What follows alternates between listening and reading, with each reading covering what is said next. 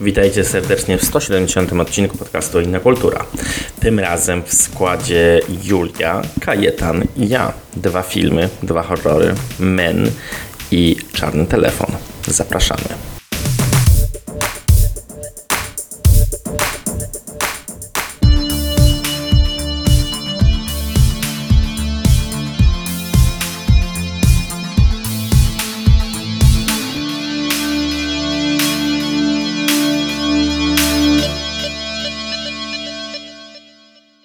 Witajcie serdecznie. W podcaście Inna Kultura od kilku lat dzielimy się naszymi opiniami o filmach i serialach, zarówno tych dostępnych w repertuarze najpopularniejszych kin czy platform streamingowych, jak i pozycjach, które zobaczyliśmy na światowych festiwalach filmowych. Jeżeli jesteś jedną z osób nas słuchających, to bardzo Ci dziękuję, ponieważ bez Ciebie nie byłoby innej kultury. Choć nagrywamy podcast przede wszystkim po to, aby wyrazić naszą pasję, naszą miłość do kultury, chcielibyśmy dotrzeć do jak największej liczby słuchaczy. To właśnie Ty możesz nam w tym pomóc. W Apple Podcasts i Spotify możesz zostawić ocenę lub recenzję podcastu. To tylko kilka kliknięć, a mogą one sprawić, że dotrzemy do nowych słuchaczy, którym będziemy mogli polecić ciekawe pozycje ze świata kultury. Bonusem będzie uśmiech na naszych twarzach i wdzięczność. A teraz zapraszam do posłuchania najnowszego odcinka.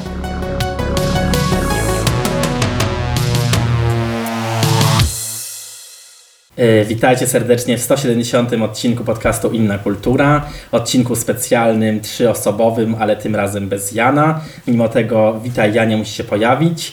Tymczasem ja powiem też e, witaj Julio. Witaj Michale. I zapowiadamy naszego specjalnego gościa, Kajetan Wierzykowski, stały tutaj uczestnik naszych podcastów różnej, różnej maści i różnych, e, w różnych odcinkach.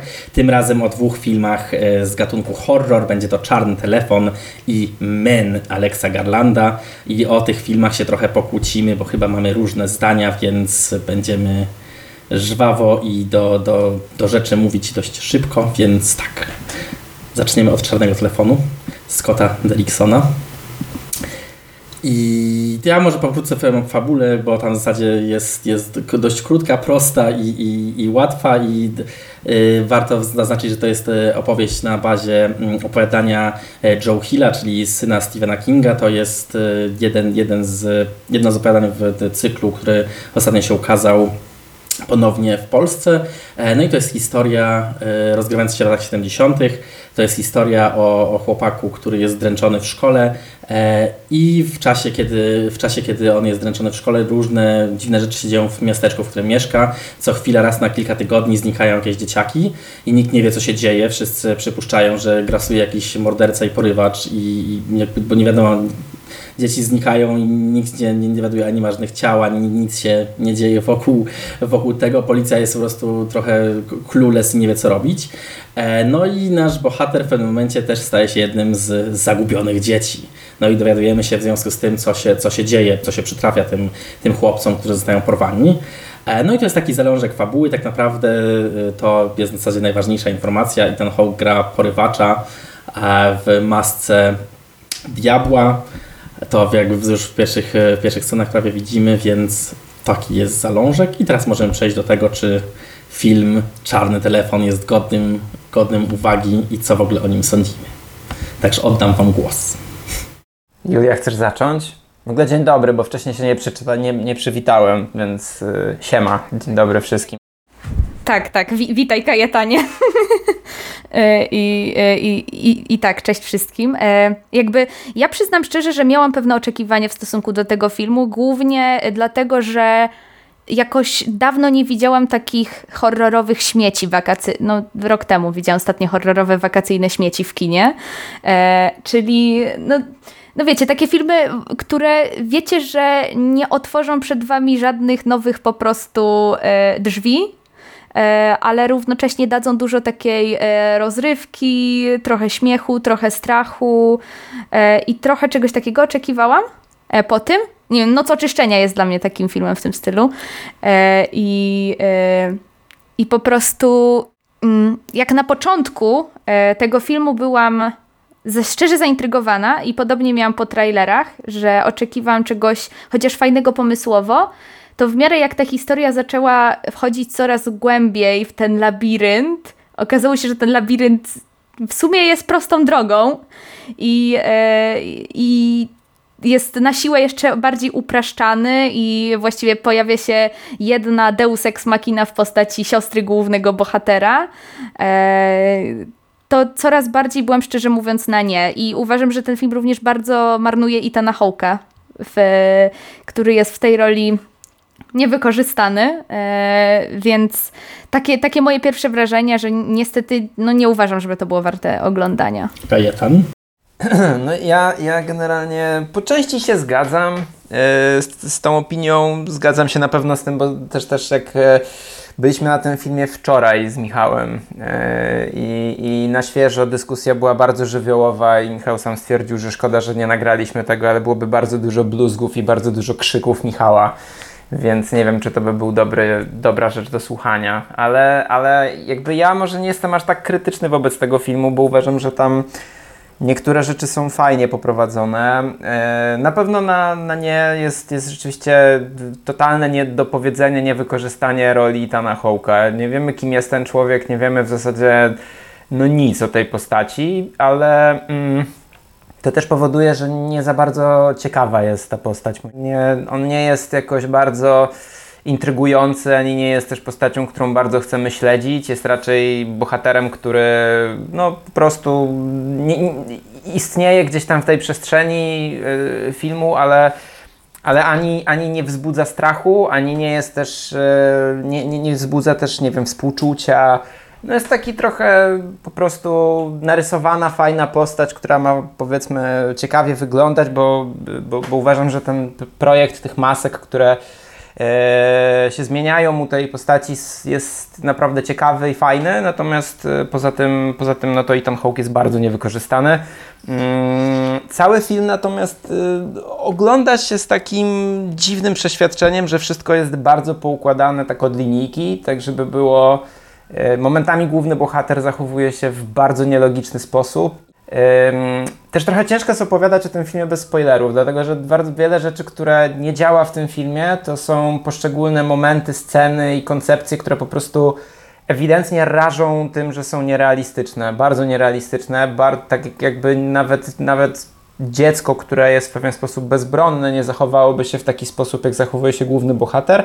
I to powoduje, że ten film trochę nie siada. Mm, ale na plus na pewno jest to, że ma fajne zdjęcia, ma na pewno bardzo spoko jest cała ta e, otoczka, jakby ja bardzo lubię, Derrickson po raz kolejny robi to co, to, co mu świetnie wyszło w Sinister. Tutaj też robi takie fragmenty vintage'owego, VHS-owego nagrania, gdzie, gdzie widzimy e, jakieś przebitki z przeszłości, które działają. One rzeczywiście dają klimat. Derrickson robi to naprawdę bardzo dobrze, on wie jak to zrobić. Też zwróciłem uwagę na to, że bardzo fajna momentami była muzyka w tym filmie. Bardzo dobrze działała i też podbijała napięcie w odpowiednich momentach, ale tutaj też się nie dziwię, bo kompozytorem był Mark Corwen, który rob, na, na, napisał muzykę do The Lighthouse, więc jakby tutaj spodziewałem się, że będzie, będzie dziwna faza i była dziwna faza, więc E, ale a propos dziwnej muzyki, to jeszcze, to jeszcze dzisiaj opowiemy o filmie, który ma dopiero. E, to tyle ode mnie i Michał, słuchamy, co, co, co, co ty sądzisz, bo wiem, że sądzisz dużo. Ja są, tak, ja, są, ja sądzę dużo. Ja się, ja się wczoraj odpaliłem dość mocno, bo e, no muszę przyznać, że mnie już bardzo dawno żaden film tak nie zirytował e, po sensie. E, dlatego, że mm. jakby tu jest tak, że ten punkt wyjściowy tej historii jest ciekawy, w sensie sam koncept, po prostu sam koncept tego, że mamy chłopaka, który zostaje porwany przez faceta, o którym nic nie wiemy, który nosi maskę diabła i zostaje zamknięty w pomieszczeniu, które jest duże i w zasadzie jakby są różne rzeczy, które można w tym pomieszczeniu robić. E, I jakby jest fajny i jakby ma to potencjał, żeby po prostu wykorzystać na przykład y, strach przed przestrzenią, strach przed o nieznanym, strach po prostu w ogóle, y, w ogóle tą przestrzeń, która tam, która tam jest, tego miejsca, miejsca tych wydarzeń, które jest po prostu no, duży, duży bardzo pokój z jednym oknem, z jednym łóżkiem. Taki z tym czarnym telefonem, no i jest jeszcze drugie, druga drugie pomieszczenie, ale do tego przejdziemy potem. Ale clue jest takie, żeby sam punkt wyjściowy jest fajny, po czym ten film, mam wrażenie, po prostu wszystko, co może zrobić źle, to on robi źle. W sensie w tym znaczeniu, że jakby my wczoraj po prostu w te, po seansie jakby wymyśliliśmy 15 dużo lepszych, ciekawszych scenariuszy, jakby jak można by tę sytuację wyjściową ograć, jak można by ją jakby fajniej rozwinąć, bo mam, mam wrażenie, że tutaj... Mm, trochę jest tak, że ponieważ to bazuje na, na krótkiej opowieści, tak, na tym short story, to tam jakby są po prostu zaznaczone niektóre wątki i jakby potem trochę nierozwinięte. I jakby ten film powinien tak naprawdę, moim zdaniem, bo on rozrzuca dużo fajnych okruszków, które można by w bardzo ciekawy sposób pociągnąć. Po czym nie ciągnie w zasadzie w żadną stronę, tylko rozrzuca nadal te okruszki, i jakby potem nic z tym nie robi. Znaczy w sensie pojawiają się różne koncepcje, które jakby na, jako punkt wyjściowy są naprawdę fajne. Właśnie chociażby ten motyw z tą maską, już o którym wspominaliśmy. On jest też fajne, że właśnie już kolega wspomniał, że właśnie w ogóle są trzy te maski. Tak jest maska, tak, która zasłania oczy, potem zasłania tylko twarz, usta, tak? Potem jest ta jednak która zasłania całą, całą twarz, ma taką kamienną, w ogóle nie ma, nie ma ust, tak? Więc one są takie same w sobie są przerażające, tylko to do, do niczego nie prowadzi. Jakby to jest symbol, który jest, jest wrzucony, ale jakby nie zostaje ani w żaden sposób rozwinięty. E, I takich elementów w tym filmie jest dużo, dużo mm. więcej. Na przykład też mnie, bardzo mnie denerwowały też takie rzeczy, które są nielogiczne e, z punktu widzenia zachowania bohatera, bo e, jakby tam są takie sceny, które jakby bohater uczy się na przykład, że o, już zostałem porwany, ale zaatakowałem mojego oprawcę, więc jakby mógłbym w takim razie atakować go po raz kolejny, ale on tego nie robi. Na przykład tak samo Kajtan zwrócił uwagę, że bohater po zachowuje się w sposób kretyński. No tak, no. Dzieciak zostaje porwany i pierwszą rzeczą, którą robi, zamiast sprawdzić całe, całe pomieszczenie, jakie ma możliwości tutaj ucieczki, co może zobaczyć, to on idzie spać.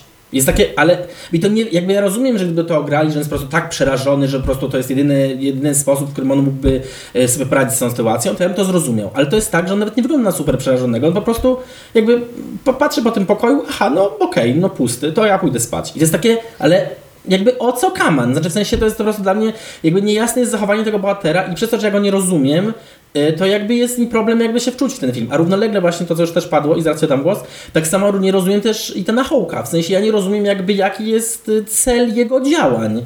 O, to jakby tak, tak, tak naprawdę tak. brakowało chociaż takiej sceny fajnej, która byłaby w łatwy sposób można by ograć, żeby to było przerażające i napięcie wyrosło, żeby chociaż pokazać jakąś, nie wiem, przerywnik, w którym pokazane jest, co on robi z innymi tymi porwanymi, tak? Nawet w takich krótkich prze, przebitkach, które właśnie były właśnie takim ala VHS-em, tak? A tutaj w ogóle no, nic nie ma, w sensie są po prostu zalążki tak. i jakby y, widzu dopowiedz sobie sam ciekawszą historię. Mhm. Tak, tak, tak. Plus yy, jakby Biorąc, y, biorąc pod uwagę e, nawet coś takiego, mm, takie nie wiem, że może przeniesienie z, e, nie wiem, ciężaru takich akcentów fabularnych z oprawcy na te ofiary, to nie, to tutaj nie działa i tak po prostu, bo widzę, że tutaj może i dlatego od niego odcięli w ogóle, nie ma żadnej historii, tak jak często bywa w tych filmach, że nie wiem, jego ktoś skrzywdził w przyszłości, co często się powtarza w filmach grozy. E tylko no, nie ma tego i nie dostajemy, te, jakby te dzieci są tak totalnie jak z fabryki trochę po prostu, na taśmie po prostu produkcyjnej. E, i, i, I jeszcze właśnie, nie wiem, ja się śmiałam w ogóle, że ten chłopiec nie jest zaskoczony, że został porwany. jakby w żadnym stopniu. On jakby no tak, musiał na mnie przyjść kolej. Ale w ogóle tak jak o tym teraz pomyślę, to masz rację, ta scena, w której jakby on spotyka Itana Hołka nagle przy czarnym samochodzie, po czym jakby pierwsze 20 minut filmu pokazuje się jakby, że on cały czas widzi te plakaty z zaginionymi dzieciakami, zna ich imiona, wie, po czym on jakby widzi ten, tego faceta, widzi ten, tą czarną, ten, ten czarny van i on w zasadzie jakby no, nie ma, na jego twarzy nawet nie widać, że jest zaskoczony, tak jak ty powiedziałeś, ale nie ma strachu żadnego. Jeszcze podchodzi do tego vana, o masz czarne balony! Masz czarny balon, okej. Okay. Z tyłu jest ulica w ogóle pusta. To nie do końca tak ta scena zero. wyglądała, dlatego że w momencie, w którym on zorientował się, że są czarne balony, to próbował uciec. To był jakby moment, w którym. To był moment, w którym on się jakby zorientował, że to jest prawdopodobnie ten, ten morderca, tak? Jakby to nie do końca tak było, że tak, w sensie znaczy, zgadzam on. się z tym, że ta scena też była taka trochę na granicy. Aczkolwiek e, wydaje mi się, że tutaj jakby. Ja myślę, że ciekawym pomysłem było to, żeby, żeby wziąć bohatera, który nie wierzy w siebie i który trochę wykorzystuje tę mhm. straszną sytuację, w której się znajduje, do tego, żeby pokazać, że jesteś, możesz uwierzyć w siebie, że, że, że, że często jest tak, jakby akurat dla mnie bardzo ciekawym zagraniem, które nie jest dobrze wykonane, ale to był bardzo dobry pomysł, żeby pokazać, że ofiara może nie bawić się w tę grę, którą wymyśla oprawca. I to było bardzo ciekawym pomysłem. Co prawda, tam jest kolosalnie wielki zgrzyt. W momencie, już to jest bardzo duży spoiler, więc nie będę wchodził w szczegóły, ale jest ogromny zgrzyt w dialogach pomiędzy bohaterem a inną postacią, które, które totalnie nie, jakby łamie te zasady, o co chodzi w filmie i to jest strasznie, strasznie wybijające z rytmu. Natomiast y, y, według mnie ten pomysł jest dobry, tylko on jest bardzo źle, źle poprowadzony i, i, i tutaj niestety y, to znowu wracamy trochę mm, jak bumerang do postaci Itana Hawke'a, który jest pokazany na przykład w scenie, która mogłaby być bardzo creepy i, i w sumie jest dosyć creepy, kiedy, kiedy widzimy go w, w mieszkaniu. Natomiast ta, jakby nie czuć trochę tego napięcia, że on cały czas tam jest. Ja, ja, ja oglądając ten film miałem, miałem taki, mm, taki prześwity z takiego filmu e, mm, Michaela Haneke, e, Funny Games i to jest taki przykład filmu, gdzie jakby nie jesteś w stanie ani na sekundę poczuć, że tego zagrożenia nie ma. Jakby ty wiesz, do czego to zmierza. Ten film jest bardzo oczywisty w tym, że ta historia nie ma prawa się skończyć dobrze. E, I jakby Haneke jest bardzo konsekwentny w tym i on bardzo konsekwentnie prowadzi tych, te, te, te ofiary do tego, żeby były ofiarami. Tam nie ma prawa się nic zmienić. Ale z drugiej strony tutaj też trochę jest próba takiego pokazania, że ten chłopak jest ofiarą, tylko że antagonista nie jest na tyle charakterystyczny i na tyle demoniczny w tym, w tym co robi, żebym ja czuł to takie zagrożenie, że okej, okay, no tu nie ma szans, żeby on się z tego uratował. Ja przez cały film byłem przekonany, że ten chłopak wyjdzie mm -hmm. z, mhm. tego, z tej piwnicy i to jest tak bardzo oczywiste, że aż mhm. tak. nie tworzy napięcia w ogóle. Tylko właśnie to, co jest problematyczne w tym, też mam wrażenie, że właśnie te zachowania tego bohatera i tego, tego chłopaka też są jakby na tyle, jakby on, mam wrażenie, że on też sam wie, że wyjdzie z tego domu, ale na tej zasadzie nie, że, nie, że jakby swoimi czynami to zrobi, tylko że no wiem, czytałem scenariusz, więc wiem, że wyjdę, więc jakby mogę w zasadzie nic nie robić i tak mi się uda. Właśnie to jest mój największy problem z tym filmem, dlaczego ja byłem taki poirytowany, po prostu ja nie wierzę w żadne zachowanie tego chłopaka. On po prostu jakby robi wszystko jakby na odwrót niż powinien. Znaczy jeszcze ten film, ten film jest jeszcze na tyle dziwny, właśnie z Kajetanem wczoraj rozmawialiśmy, jest też na tyle dziwny, że jakbym ja zrozumiał, gdyby to było tak poprowadzone, że on jest właśnie przerażony i na przykład nie, nie ma pomysłu, jak to zrobić. Ale tam, jest, tam są takie sceny, które jakby pokazują mu właśnie chociażby ta scena w trakcie porwania, że on właśnie mm, rozwala rękę temu porywaczowi, które pokazują, no okej, okay, to masz broń, jakby masz co zrobić, jest, jest, jest rozwiązanie, po czym on jakby zapomina o tym, że to rozwiązanie było. I to jest dla mnie najdziwniejsze, że on jakby nie korzysta z tych lekcji, których się nauczył. I to mnie po prostu, no strasznie to jakoś drażniło, bo po prostu miałem takie, dobra, no już, no typie, zrób coś. On po prostu cały czas nic i tylko czekał, tu, tu właśnie czekał na to, aż ktoś do niego zadzwoni, ktoś mu powie, co zrobić. I, a potem, a potem tak jak mu mówią, co robić, to on i tak w zasadzie robi po swojemu. No to tak jakby, no to albo, albo, nie może, więc to było strasznie dziwne, po prostu przez to nie było żadnego napięcia, bo jakby ja się w ogóle, no nie, nie, miałem poczucie, że on się sam nie przejmuje swoim losem, więc czemu ja mam się przejąć jego losem? I, mhm. znaczy, i mam wrażenie, tutaj padło parę razy właśnie o kwestii tego, że właśnie ofiara, perspektywa ofiary i tak dalej. Ja mam wrażenie, że właśnie on nie tylko był ofiarą, niestety był ofiarą losu, że po prostu no taki, taki rozciapciany chłopaczek, po prostu nie wie, co ze sobą zrobić i to no, nie wiem, no, pasuje mi do opisu tego filmu niestety. E, no i jestem za, strasznie zasmucony, bo właśnie no, tam był naprawdę mega potencjał, żeby po prostu wykorzystać to w super sposób, e, pokazać właśnie jakby jak strach jest paraliżujący i właśnie nawet najprostsze czynności nie jesteśmy w stanie wykonać. No ale no niestety no tam po prostu leży napięcie, no na bardzo wczesnym etapie i potem już one niestety nie da się go odbudować. Natomiast jeśli coś, co jest ciekawe, to już spadło, na przykład rzeczywiście na przykład zdjęcia i ten klimat lat 70. rzeczywiście jest spoko. E, te takie zdjęcia w sepi też są spoko. Podobało mi się na przykład początek, w którym jakby widać od razu, że, że to jest horror, tak? Że jakby masz takie, wszystko jest takie przyciemnione i takie zachmurzone i tak dalej. To było fajne. No tylko niestety no nie ma tam mięsa po prostu. W sensie to jest taki film, który no... To też jest w ogóle ciekawe, o czym wspomniałeś, bo te pierwsze mi się bardzo podobały mi się te sceny, kiedy są ci chłopcy, których porywa na początku postać Hołka i nie jest pokazany jakby ten, ten moment, kiedy widać w tle tę furgonetkę i jest zaciemnienie ekranu. To, było, to był bardzo dobry zabieg, bo ten zabieg spowodował, że ja na samym początku poczułem, poczułem ten strach yy, wywołany tą postacią. On jest, taka, on jest taki tajemniczy, pojawia się w jakiejś pelerynie, w jakimś takich przedziw, przedziwnym stroju i to automatycznie jakby wywołuje takie poczucie, że on musi coś strasznego robić tym chłopcom. Jakby to musi być naprawdę przerażające i obrzydliwe i jakby... -hmm. I gdzieś to się gubi. To się totalnie gubi. Ja też wspomniałem, jak rozmawialiśmy wczoraj z Michałem, to wspomniałem też o tym, że ewidentnie ten film y, był trochę wzorowany na. Y, był, nie wiem, wzorowany czy inspirowany e, historią e, Johna Wayne'a Gacy'ego Jr., czyli jednego z takich najbardziej e, przerażających morderców w historii Stanów, który właśnie też porywał chłopców e, i, i e, przebierał się tam za strój, w strój klauna itp. Jakby tam widać, że są pewne jakby takie odchyły w tę stronę, ale, ale zdecydowanie no nawet po obejrzeniu dokumentów o, o to jednak postać Hołka nie jest aż tak em, przerażająca. No, to gdzieś, gdzieś po prostu to nie wybrzmiewa. I tyle. No niestety. Jest to też o tyle smutne, że, że Scott Derrickson zrobił przecież film Sinister, który jest naprawdę perfekcyjnie poprowadzony, jeśli chodzi o budowanie napięcia i, i jakby budowanie przerażenia i właśnie ogrywanie tego, co strach z nami zrobi i w ogóle ogrywanie właśnie przestrzeni, czerni e, i światła i tak dalej. Natomiast jakby tutaj mam wrażenie, że on jakiś tota, no, dokonał jakiegoś totalnego regresu, jakby trochę zapomniał jak kręcić, jak kręcić film, jak budować napięcie, bo to jest właśnie mój największy, największy przytyk do tego filmu, że on po prostu no, nie wywołuje napięcia.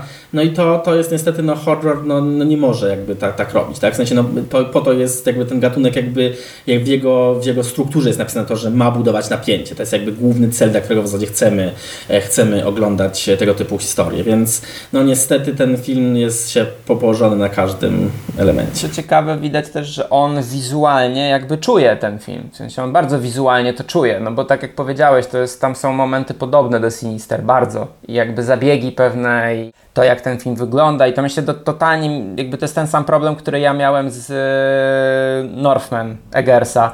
E, jakby to jest, to jest taka sytuacja, w której reżyser ewidentnie jest świetnym takim opowiadaczem w kontekście wizualnym, ale jest bardzo zależny od historii, którą opowiada. Nie jest w stanie opowiedzieć każdej historii w taki sam angażujący sposób, tylko to bardzo jednak, jednak jest, definiuje ta historia, którą ma do opowiedzenia, definiuje to, czy film jest dobry, bo The Lighthouse było fantastycznym filmem, Northman był niesamowicie przeciętnym filmem i tutaj jest podobna sytuacja, gdzie też Lighthouse i Northman są podobne kolorystycznie, są podobno, podobne są, bo są mroczne, są wiele podobieństw jest między tymi filmami, ale jest przepaść pomiędzy jednym a drugim i tutaj jest trochę to samo, jakby Czarny Telefon jest podobny stylistycznie do Sinister, ale to są, to są dwa poziomy horroru, to jest w ogóle nie była ziemia moim zdaniem. Mhm.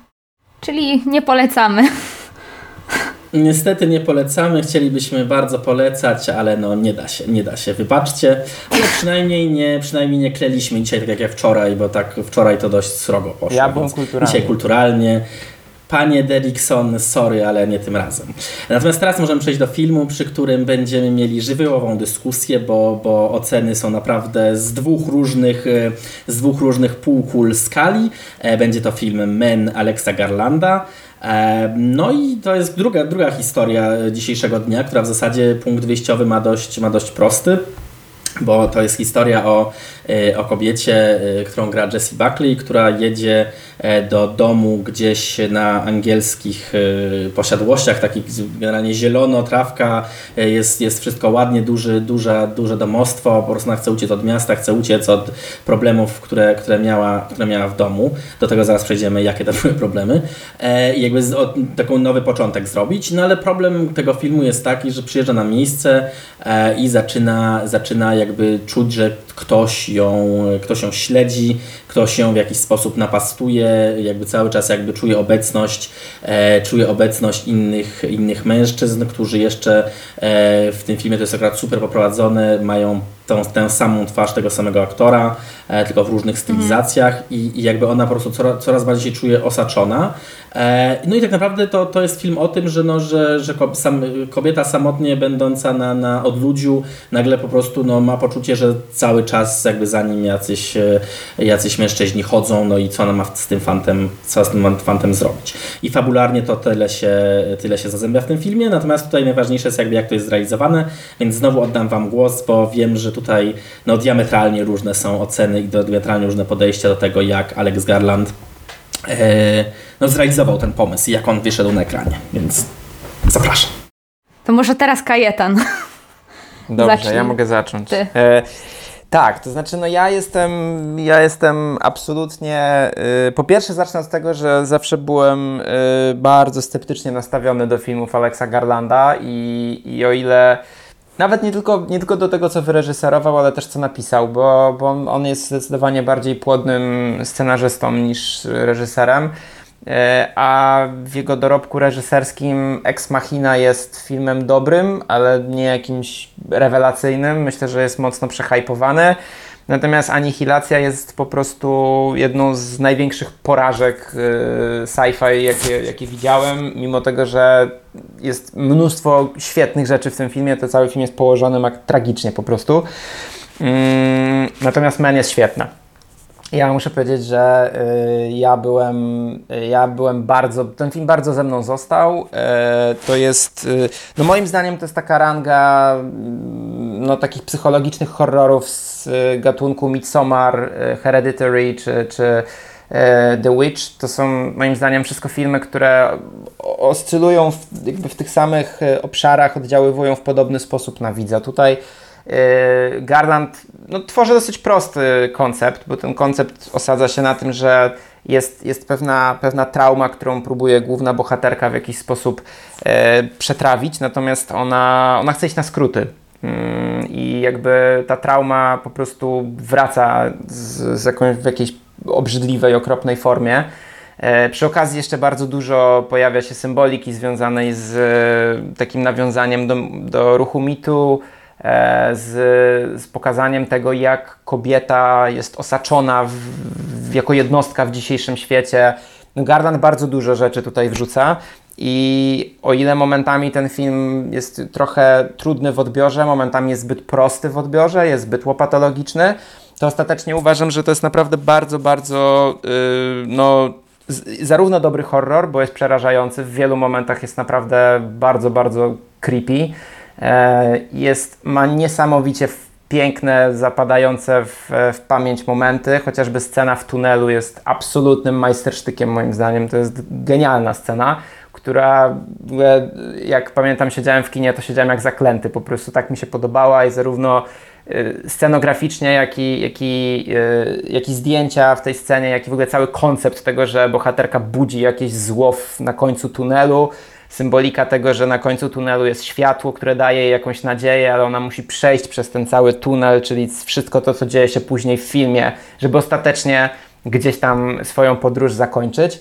E, no, jakby mnóstwo naprawdę ciekawej symboliki, świetnie poprowadzona fabuła i, i naprawdę y, żałuję bardzo, bo niestety oglądając, oglądałem ostatnio wywiad z Garlandem i on powiedział, że on chyba już nie będzie reżyserował.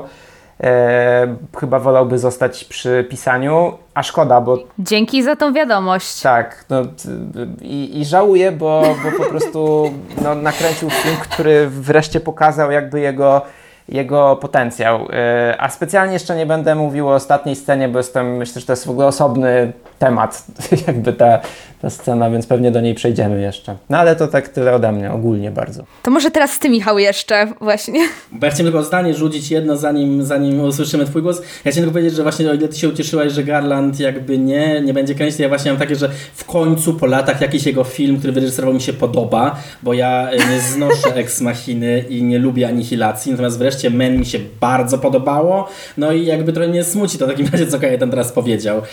Um, więc mam nadzieję, że zmieni zdanie. Też mam więc, nadzieję. Więc Julia oddam Ci głos, a potem ja będę e, na plus jakby kończyć. Zawsze możecie mieć z tyłu głowy, że y, może te jego kolejne filmy byłyby takie jak Ex Machina i Anihilacja, że może Mento jakiś wypadek przy pracy. Być może.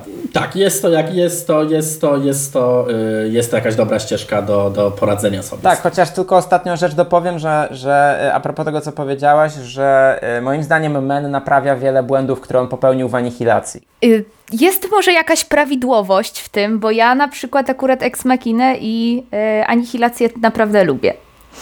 E, więc coś, coś być może e, jest takiego, e, bo, bo, gdzieś widzę to u, e, u wielu ludzi też.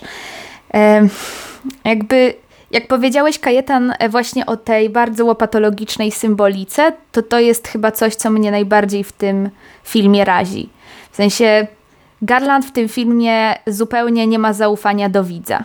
Kompletnie i jest w takich momentach, w których e, dochodzi do jakichś momentów, bym powiedziała, takich e, kryzysowych w momencie tej traumy bohaterki, e, w jakby przeżywaniu traumy tej bohaterki, to on za każdym razem wraca do tych retrospekcji z tym mężem. I to jest dla mnie na tyle symptomatyczne, że ja po prostu widzę y, w nim, w tym filmie wreszcie, tak, że on nie jest do końca dobrym reżyserem. Że to, co było w y, Ex Machinie i Anihilacji, to właśnie były takie takie wypadki przy pracy trochę wzięte z tego, że on jeszcze więcej, że tak powiem, pisał niż reżyserował i jednak więcej tej historii oddawał. E, a w tym momencie przy Men z jednej strony czuję, że ten tekst jest bardzo plastyczny, e, być może nawet bardziej niż te poprzednie, a on jako reżyser wtłacza go w takie bardzo e, po prostu proste, bardzo proste, bardzo sztampowe, symboliczne rozwiązania, e, the best of po prostu e, fe, fe, feministyczna symbolika, religijna symbolika. Ci bohaterowie, którzy ją otaczają, to jest tak bardzo wygrane na granicy takiego jakiegoś fałszu, z, mm, z, po prostu aż parodią. Plus jakby fakt, że ten film jest y, feministycznym horrorem, a poza y, Jessie Buckley nie ma w ekipie żadnej kobiety praktycznie, też jest dość, że tak powiem, e, śmieszny po prostu. E, w ty, w ty, w... Ale w ekipie to znaczy? Jakby, w, jeśli chodzi o... I, zdjęcia robił facet, muzykę, wszystko praktycznie za wszystkim stoją faceci. No nawet y, jest to po prostu taki kolejny y, kwiatek do, że tak powiem, y, tego korzuszka trochę. Y, kompletnie nie, nie ten, to, to przysłowie trochę tutaj nie, nie pasowało, że tak powiem, ale, y, ale no mniej więcej taki efekt jest. że po prostu to jest tylko kolejny powód, żeby mogła się trochę z tego filmu śmiać, że Alex Garland zrobił feministyczny horror z facetami w ekipie. E, więc. Ja, ja nie odbieram tego filmu. Nie jest to argument przeciwko temu mhm. filmowi, ale, e, ale mimo wszystko, w momencie, w którym on jest też tak bardzo zero-jedynkowy w tym, tak bardzo uproszczony, po prostu wszystko, co najgorsze w tym filmie, kumuluje się w postaci księdza.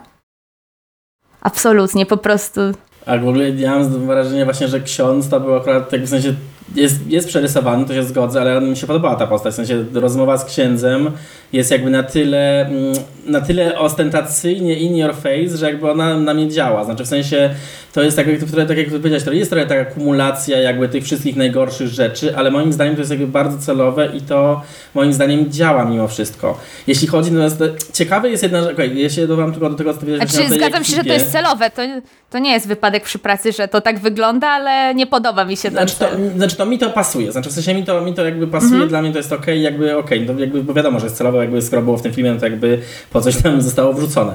natomiast jeśli chodzi, bo to jest rzeczywiście ciekawe, bo ten kontekst w sumie tego, tego ekipy męskiej i tego w sumie, co powiedział Kajetan wcześniej, że jakby ten film rzeczywiście w pewien sposób jakby stara się pokazać sytuację, jakby jak kobieta jest osaczona w świecie mężczyzn i z każdej strony ci mężczyźni są. Więc w takim razie, dodając do tego ten, ten element w takim razie, że cała ekipa filmowa też jest, jest męska, też w takim razie jest pytaniem, na ile to też nie może być jakimś dodatkowym komentarzem, takim trochę metakomentarzem, że jakby y, próbując nawet zrobić film właśnie, tak jak taki trochę feministyczny manifest, jakby nadal żyjemy w tych samych czasach, w których żyliśmy. Oczywiście no pytanie, czy to jest dobre, czy nie i oczywiście mógłby to zmienić, ale mam wrażenie, że dałoby się argumentować, że to też jest jakby taki no, element całej tej większej całości, w której jakby to, to ma znaczenie. Znaczy w sensie próbując pokazać jakby dlaczego patriarchalny świat jest zły, nadal w nim żyje. No i jakby, nie, wiem jak to określić. Znaczy chodzi mi to, że mam wrażenie, że to dałoby się wyjaśnić, że jakby no ma to, znaczy w sensie, no, że żyjemy w ramach świata, w którym jesteśmy i ten film pokazuje, dlaczego ten świat jakby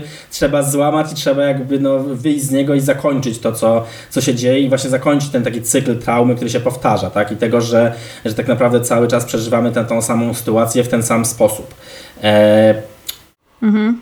Nie wiem, czy jakoś... E, przekazałem dokładnie, co chciałem powiedzieć, ale jakby wydaje mi się, że jakby no, dałoby się obronić ten kontekst mimo wszystko. Okej. Okay. To znaczy, bo ja, ja w ogóle tego filmu też nie, nie rozpatruję jako feministyczny horror, bo to, to jest też chyba trochę inny, inny mój odbiór. Jakby dla mnie, dla mnie ten film jest tak naprawdę bardzo podobny tematycznie do Midsommar, bo uważam, że to jest film o... i, i do Hereditary, bo uważam, że to są, to są wszystko filmy o o żałobie, o, o radzeniu sobie z, pewnym, z pewną tragedią życiową, która spotyka człowieka i, i ten horror opiera się na tym, że mówimy o, o, o tym, jak człowiek, em, jak człowiek rozumie, czy radzi sobie w ogóle z jakimiś e, traumami życiowymi. I jakby mi się wydaje, że, że, że jakby Men robi to naprawdę bardzo dobrze, bo Men, Men pokazuje to, że jest, pewien, e, jest pewna trauma i też tutaj nawiązuję do tego, co powiedziałaś Julia.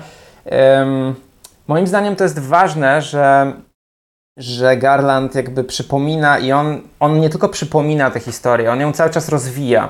Dlatego, że, że jakby on ją rozwija w taki sposób, że y, ona się rozwija tak samo jak rozwija się ta, ta, ta, ta narastające, to narast, narastające napięcie głównej bohaterki. My wiemy coraz bardziej, coraz lepiej rozumiemy tę traumę, z którą ona sobie radzi. I tak samo było w Midsommar i tak samo było dla mnie w Hereditary, że to, ten horror i to napięcie jest jakby coraz bardziej takie, mm, e, takie zrozumiałe dla nas, dlatego że ona, ono jest coraz bardziej osadzone i coraz mocniej osadzone w tej traumie bohaterów, których oglądamy.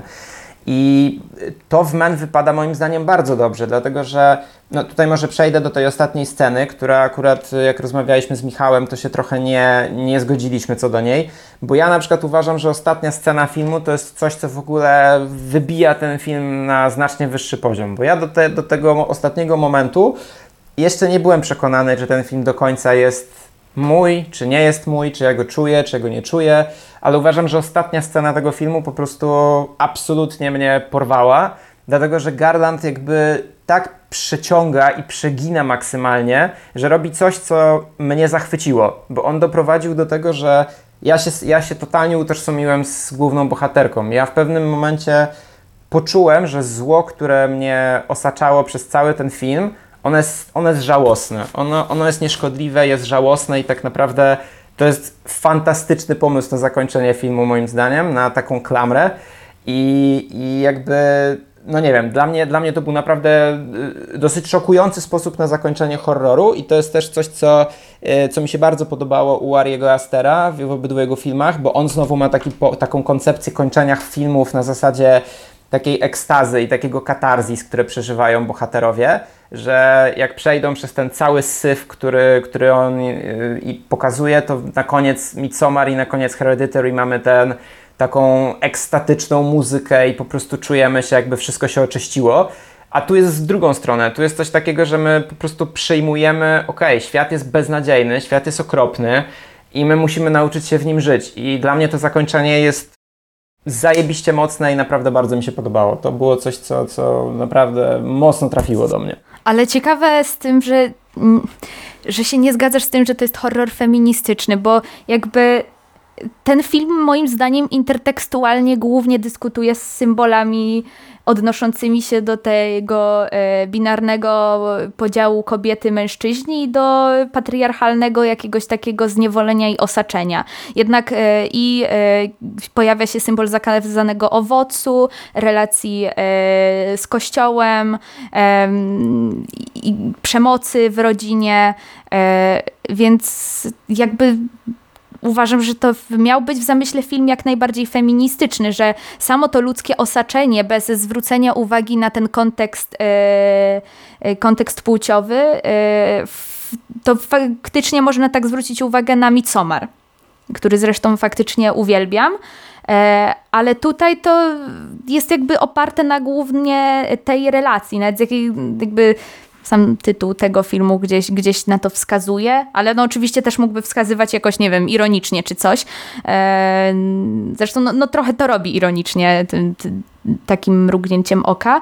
E, ale tak, jak najbardziej odbieram, odbieram to w ten sposób. Stąd też właśnie takie, te, takie moje zdziwienie e, jeszcze dotyczące tego. Wiesz co, ja nie wiem, czy czy, czy yy, bo już nie pamiętam szczerze, czy ja tak powiedziałem, bo ja powiedziałem, że, znaczy to, co chciałem powiedzieć, to to, że ja nie tylko go odczytuję mm -hmm. jako film feministyczny. Okej, okay. okay, ja się okay. absolutnie zgadzam mm -hmm. z tym, co mówisz, to wszystko jest yy, fair point. Ja, ja tylko tutaj mm -hmm. dokładam po prostu to, że yy, nie zgadzam się z tym, że ten film jest łopatologiczny, bo on ma bardzo dużo, on ma, on ma wiele poziomów, na których możesz ten film odbierać i go analizować. I o ile jest ta płaszczyzna pierwsza, Okej. która jest feministyczna, i ja się zgadzam z tym, że ona jest zbyt prosta momentami, zbyt taka mm, nachalna, o tyle jest wiele innych poziomów tego filmu, które bardzo dobrze działają i one już są trochę głębsze. I jakby to jest moim zdaniem duża zaleta tego. Okej, to, to nie, nie zgadzam się dalej, żeby ten poziom, w którym on mówi o traumie, że tak powiem, na przykład, żeby on był wciąż głębszy. E, także, mm, także w sumie i tak dochodzimy do punktu wyjścia gdzieś. Dobrze, a ja w końcu coś powiem. Uhuhu. Sorry. E, tak, ja, ja w końcu ja miałem poczucie, że o ile ten film jest prosty, to on jakby fajnie po nitce do kłębka jednak idzie w tym, co chce przekazać. W sensie ja tutaj, e, e, ja się zgodzę z tym, że rzeczywiście ta kwestia tej traumy jest pokazana w taki sposób, który jest pro, prosty, ale z drugiej strony to mi nie przeszkadza. Znaczy w sensie ja za każdym razem te sekwencje czytam trochę w innym, w innym świetle, one dodają mi jednak informacji w, jakim, w jakimś stopniu, jakby też dodają kontekstu trochę tej historii i jakby pokazują jakby, że to nadal siedzi w głowie, w głowie tej bohaterki. To, co mi się w zasadzie podobało tutaj najbardziej, to, to jest właśnie w ogóle ten cały motyw wyjściowy z tym, że Rory Kinnear, Rory Kinnear gra wszystkie, wszystkie role męskie, które się są w tym filmie, tak, w różnych, e, w różny sposób i w różnych charakteryzacjach i e, nawet, że, nawet to, że jest, że jest małym dzieckiem, co wygląda dość kuriozalnie i dość e, groteskowo, ale czuję, że to jest jakby bardzo celowo poprowadzone i jakby podoba mi się to, że jakby to, że ona po prostu czuje, że to jest jakby z jednej strony trauma, z którą sobie musi poradzić, ale z drugiej to, że właśnie żyje w tym męskim świecie i jakby zawsze jest, co by nie robiła, jakby jest, patrzą, jakby patrzą na nią po prostu ludzie z zewnątrz i jakby ona zawsze jest jakby w kontrze do czegoś, jakby w sensie ona nie może trochę sama przeżywać tego, co chce przeżywać, tylko zawsze jakby musi jakby reagować na to, jak mężczyźni będą patrzeć na to, co ona robi. W sensie ona tak naprawdę wyjechała tam, żeby opłakać tego męża, żeby w ogóle zamknąć ten etap sama ze sobą, a co chwila jakiś facet jej się wtrąca i co chwilę się pojawia w, w kadrze, co chwila jakby jest tuż za nią. I jakby mi się wydaje, że to też jest taki trochę kontekst do tego, że pokazanie jakby, że ona nie może po prostu po swojemu czegoś zrobić, bo zawsze musi jest jakby w tym właśnie tym kontraście do kogoś. I na przykład bardzo mi się w tym filmie podoba jedna rzecz, że on w ogóle nie ma jumpscarów na przykład. On jest jakby, wprowadza elementy, które są straszne, ale w taki sposób, który po prostu jest mega łagodny i bardziej Cię przeraża kontekst niż jakby sam sposób pokazania. Na przykład najbardziej mi się podobała i to akurat na mnie zrobiło mega wrażenie, e, taka scena jak ona siedzi w domu i nagle za jej oknem przechodzi ten nagi mężczyzna. I to nie jest taki sposób, który jest szokujący. Nie jest właśnie jumpscare'owo zrobiony, nie jest zrobione jak takie było kiedyś wideo, że się ogląda reklamę samochodu i wyskakuje ci alien, jesteś po prostu przerażony co to jest, tylko on po prostu totalnie casualowo tam przechodzi, jakby totalnie on mógłby tam być jest naturalne, że on tam jest i ty po prostu jesteś bardziej przerażony tym kontekstem tego, że on tam jest, niż samą tą sceną, jak ona jest poprowadzona.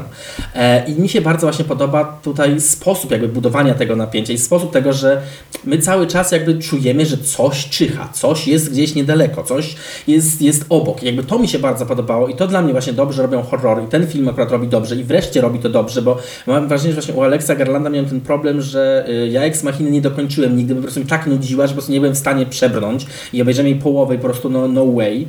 E, natomiast w Anihilacji po prostu tam, no tam inne były problemy. W sensie też nie czułem do końca tego napięcia. Natomiast tutaj jest, jest to proste, ale właśnie jest cały czas budowane do góry. I ja mi się ten film podobał też dlatego, że ja miałem właśnie takie poczucie, że w końcu wyszedłem z kina i ja po prostu musiałem się cały czas za sobą obracać, bo miałem poczucie, że też coś za mną chodzi, że coś po prostu, że, że, że czuję się obserwowany po prostu cały czas. I ja lubię takie, ten sposób oddziaływania filmu i mi się bardzo podoba w takim razie, jak to zostało poprowadzone. Jakby zgodzę się rzeczywiście, jeszcze raz powiem, zgodzę się, że to jest proste, w sensie to jest bardzo proste, na właśnie ta scena, ta scena z księdzem, ona jest przerysowana, ale właśnie paradoksalnie, mimo że jest przerysowana, to ona i tak czy siak działa. Znaczy w sensie to jest jakby jakby no, też pasuje do tego kontekstu, o którym powiedział Kajetan, że to jest właśnie przerysowanie po, i pokazanie tak naprawdę tego, że to, czego my się boimy, jeśli zdejmiemy tą taką warstwę pierwszego strachu, to tak naprawdę to jest żałosne, bo ci faceci tak naprawdę są żałośni. W ogóle to, że wyglądają wszyscy jak Rory Kinnear i to, że tak naprawdę niektóre z tych charakteryzacji są złe, jak to dziecko, jakby też, ma, jest, też jest jakby celowe, że możemy właśnie jakby sposobem na poradzenie sobie z własnym strachem jest trochę wyśmianie, tak? To, co było kiedyś yy, w kurczy, co, w Potterze nawet, tak? W sensie zaklęcie Ridiculous, że zmieniamy coś, co jest Mhm. strasznego w coś zabawnego. I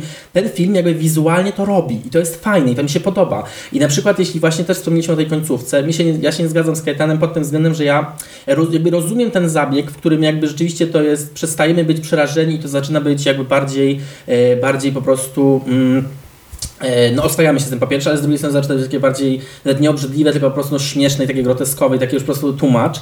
E, ale to jest z drugiej ale więc mi się nie podoba to, że tam jest tak tyle CGI. Znaczy w sensie ja bym wolał, żeby było bardziej na praktycznych efektach i żeby jednak było bardziej creepy nadal mimo wszystko, w tym jakby z tym, że odzieramy z tej creepiness i odzieramy z tego, że to jest przerażające, bardziej takie, e, że możemy to wyśmiać, ale po prostu to CGI tam nie drażni. W sensie, bo w tym filmie było mało efektów e, specjalnych wcześniej, mm -hmm. natomiast tutaj nagle jest strasznie ich dużo i to mnie samo to CGI jak CGI nie drażni tam w tym, tym koncepcji, w tym, tym wykonaniu. Natomiast koncepcja rzeczywiście taka, że strach właśnie, jeśli, jeśli wyśmiejemy strach, to on po prostu przestaje być, staje się żałosny i to jest akurat rzeczywiście super. I to jest akurat rzeczywiście fajne, to jest y, y, prosta jakby symbolika i to, to jest fajne, y, ale no nie wiem, znaczy w sensie też ja że też lubię, jak mi się poziom napięcia podbija stale, ta, ta scena jakby daje, no daje jednak jakiś katarzis w jakiś sposób, w sensie daje to domknięcie tego wątku i zostajemy z, taką, z takim poczuciem, że jakby udało nam się prze, przejść tą drogę e, do końca.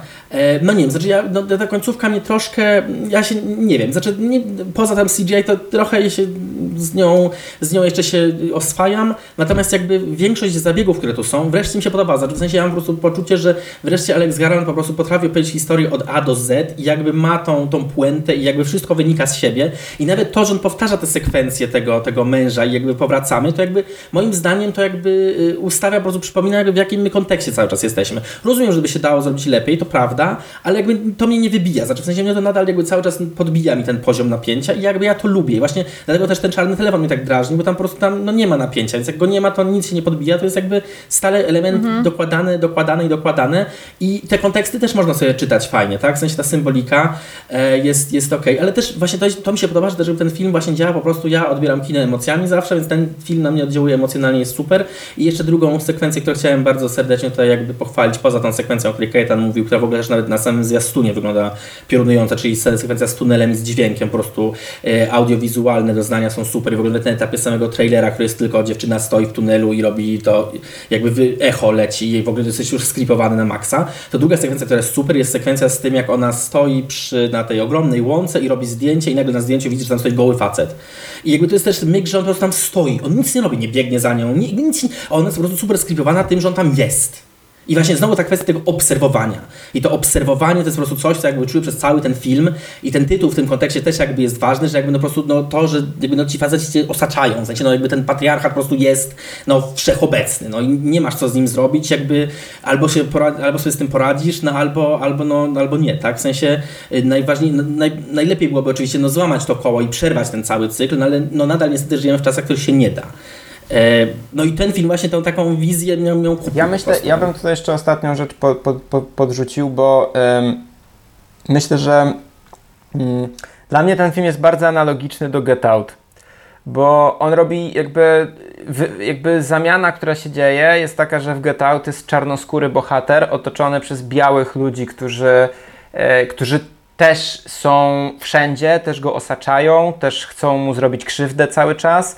I, I, jest trochę podobny zamysł moim zdaniem tutaj, że jakby ta wymienność jest trochę taka, że główny bohater jest z pewnej grupy społecznej, która no, jest na, narażona na jakieś zagrożenie z innej grupy społecznej, czy to jest na tle rasowym, czy na tle płciowym.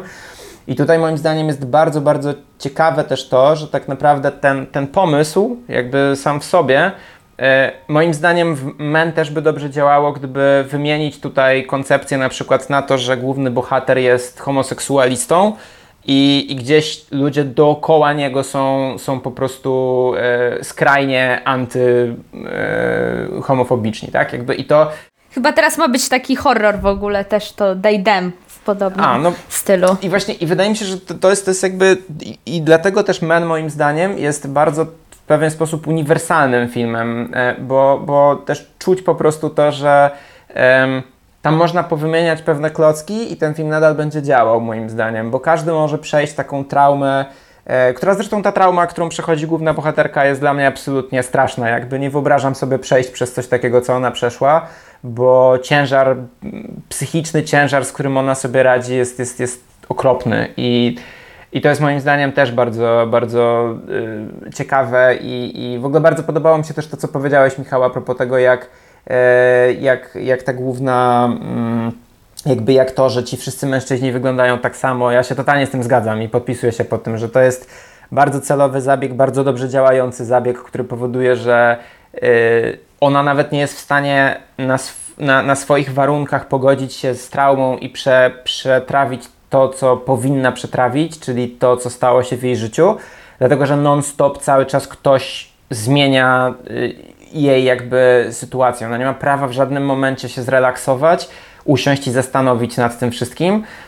Y, Co też jest ciekawe, że jakby on, jej koleżanka mówi bardzo szybko, wyjedź stamtąd. Tam bardzo szybko pojawia się ten mo- motyw, że ona powinna opuścić ten dom, a ona trochę zaczyna przywiązywać się do tego domu w takim sensie, że jeżeli ona teraz się podda, to ona tak samo się podda, tak jak poddała się w relacji ze swoim no, tym, tym mężem, tak? I to jest trochę analogia taka, że ona musi stoczyć tę walkę i podob, podobała mi się też ta, ta, to nawiązanie do, do, do tego.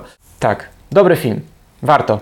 Moim zdaniem też. Jeszcze możemy trzy słowa z zamknięcia od Julii, bo musimy kończyć, ale to, to, to chętnie usłyszę, co jeszcze tak. Ja przyznam szczerze, że y, w dużej mierze te problemy, o których y, powiedziałam, to dość, dość wyczerpują ten, y, ten temat. Znaczy, ja mam po prostu z tymi konkretnymi elementami tak duży problem, i to są rzeczy, których ja tak bardzo nie lubię w kinie, y, że po prostu, jeśli cokolwiek jest dobre, co tutaj moim zdaniem e, są trzy dobre elementy, czyli e, Jessie Buckley, e, Rory Kinnear i e, muzyka. E, Od której w ogóle zaczęło się nasze wspominanie o tym filmie, e, a nie wiem, e, nie pamiętam, czy jakoś ten temat się szerzej ten pojawił tutaj, więc muzyka faktycznie jest, jest super i użycie lo, Love Song Leslie Duncan jest, jest przecudowne, a później w wykonaniu Eltona Johna bodajże, więc to są te elementy, które najbardziej gdzieś zwróciły moją uwagę faktycznie w pozytywną stronę. Ale reszta rzeczy, absolutnie uważam, że Garland jest tragicznym reżyserem w kwestii e, symboliki, w kwestii właśnie pracy z tekstem. I, mam problem też z pewnymi e, cięciami montażowymi w tym filmie, ale to już bym musiała na żywej materii, że tak powiem, e, gdzieś, gdzieś sobie jeszcze raz to powtórzyć. I, i, I tak, i właściwie ta cała, ta, ta- cała warstwa symboliczna, ta łopatologia wylewająca się z ekranu, to jest coś, czego bardzo nie lubię. Yy, Mówię, to jest film, który miał kilka, mam wrażenie, jakby Garland miał e, pomysł na ten stelaż pod tytułem e, zróbmy horror e, feministyczny, tutaj o zamknięciu, o zniewoleniu, tutaj mamy jakieś drzewko z zakazanym owocem tu tą końcową scenę, e, tą przedostatnią, że tak powiem, scenę, e, ten ciąg, że tak powiem. I koniec. Resztę to tam się dobuduje, e, ale że tak się przywiązał do symboliki, że to mu zerwało w ogóle. Nie, nie miał już, że tak powiem, wolnych rąk, żeby trochę dać się, że tak powiem, ponieść i żeby wykorzystać ten tekst reżysersko trochę, przede wszystkim intelektualnie bardziej. Ciekawe. To ja, ja mam zupełnie ja nie inne- polecam. to ja mam zupełnie inne odczucia, mi to w ogóle nie, jakby nie wadziło i jakby dla mnie tam po prostu wszystko wynikało płynnie z siebie i jakby też em, konteksty kulturowo i, i znaczeniowe jakby trochę były dla mnie dodatkiem dla całej tej opowieści, która jakby rozgrywała się trochę gdzie indziej i jakby bardziej dla mnie mniej o tym osaczeniu było tak naprawdę o tej traumie i to osaczenie było tym dodatkiem trochę, które jakby, jakby dwutorowo to doprowadzenie. E, także nie, no ja, znaczy ja, ja się w takim razie no po prostu no z tym, co, co twoimi minusami, jakby w sensie ja ich nie czuję, w sensie ja jakby nie, one mi nie przeszkadzają, że tak, tak powiem, jakby rozumiem tę perspektywę, ale ja po prostu ja ich nie czuję, więc się bardzo cieszę, że Wreszcie mi się film Alexa Garlanda podobał, więc jakby taką nutą zakończę i, i biegnę do kina. I, I dzięki bardzo. 170 odcinek podcastu Inna Kultura, Czarny Telefon i Men. E, także dziękuję bardzo. E, mamy nadzieję, że Janowi też się spodoba odcinek, będzie go montować potem, więc pozdrawiamy Was wszystkich serdecznie. Dzięki. Do usłyszenia. Do usłyszenia.